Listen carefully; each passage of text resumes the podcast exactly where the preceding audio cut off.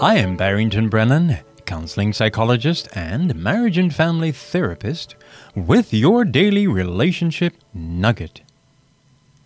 Are you passionately in love with your spouse? Whenever one has a passion for something, one will do anything to obtain or maintain it. If you have a passion for mangoes, you will drive miles to purchase some. If you have a passion for leather shoes, you will spare no end to purchase a pair, perhaps even to the point of not having an, uh, other clothing in your house. All because you have an insatiable passion for leather shoes. It is the same way with relationships. To have a passion for your lover is to unselfishly, unreservedly, unquestioningly, and unconditionally love and serve your spouse. Do you realize that some people have more passion for leather shoes than they do for their own relationships? That's serious. How do we know that? We know it by the way spouses treat each other. One of the common ways in which so called lovers show that they are not passionately in love with each other is by the way they demand to be loved. One of my dearest persons in the world who passionately loved and cared for her husband to her, his death wrote a poem that speaks directly to this point. The poet's name is Ruth McKinney, who lives in Nassau, Bahamas, and the poem is My Love for You. Listen. My love for you my love for you makes no demands. I truly ask no sweeter task than offering my heart and outstretched hands. Unselfishly I give my all to you, my dear. I really care. My love is deep, yet fills the fall. It is so wide and so profound, still reaches high up to the sky, and with no fetters can be bound my love for you, so strong and true, I give it now. With humble bow, I proffer now my heart to you. What a lovely poem. Note carefully the first sentence in the poem. It states, My love for you makes no demands. True love does not coerce, force, or require love.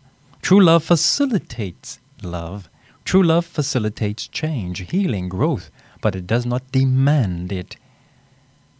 If a husband passionately loves his wife, he will not require her to wash the dishes, clean the house, or stay at home to take care of the children. If the wife passionately loves the husband, she will not require him to clean the car or cook the food or work overtime. Spouses in a passionately loving relationship will do these things without a prompt because they want to serve each other. It is always out of personal volition.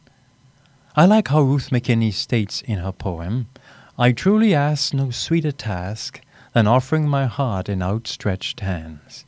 In other words, the only demands is what the lover places on his or herself to love the spouse unreservedly. Note carefully how another author describes love. Love is slow to suspect, quick to trust, slow to demand, quick to justify, slow to offend, quick to defend, slow to expose, quick to shield, slow to reprimand, quick to forbear, slow to belittle, quick to appreciate, slow to demand, quick to give, slow to hinder, quick to help slow to resent, quick to forgive, slow to provoke, quick to conciliate. Do you love your spouse passionately? If you are demanding that your spouse act a certain way, do certain things for you, or love you in return, then stop demanding and just love unconditionally. You will be amazed how you will want to do anything your spouse asks you to do or anything to please and love your spouse. On the other hand, you'll be elated the way your spouse responds to your unquestioning love and passion. When lovers, parents, teachers, church leaders, community leaders understand the principle of love demands nothing, then we will have a better nation. Remember, love begets love. It does not demand it. This has been your daily relationship nugget. I am Barrington Brennen, keeping a smile on your heart.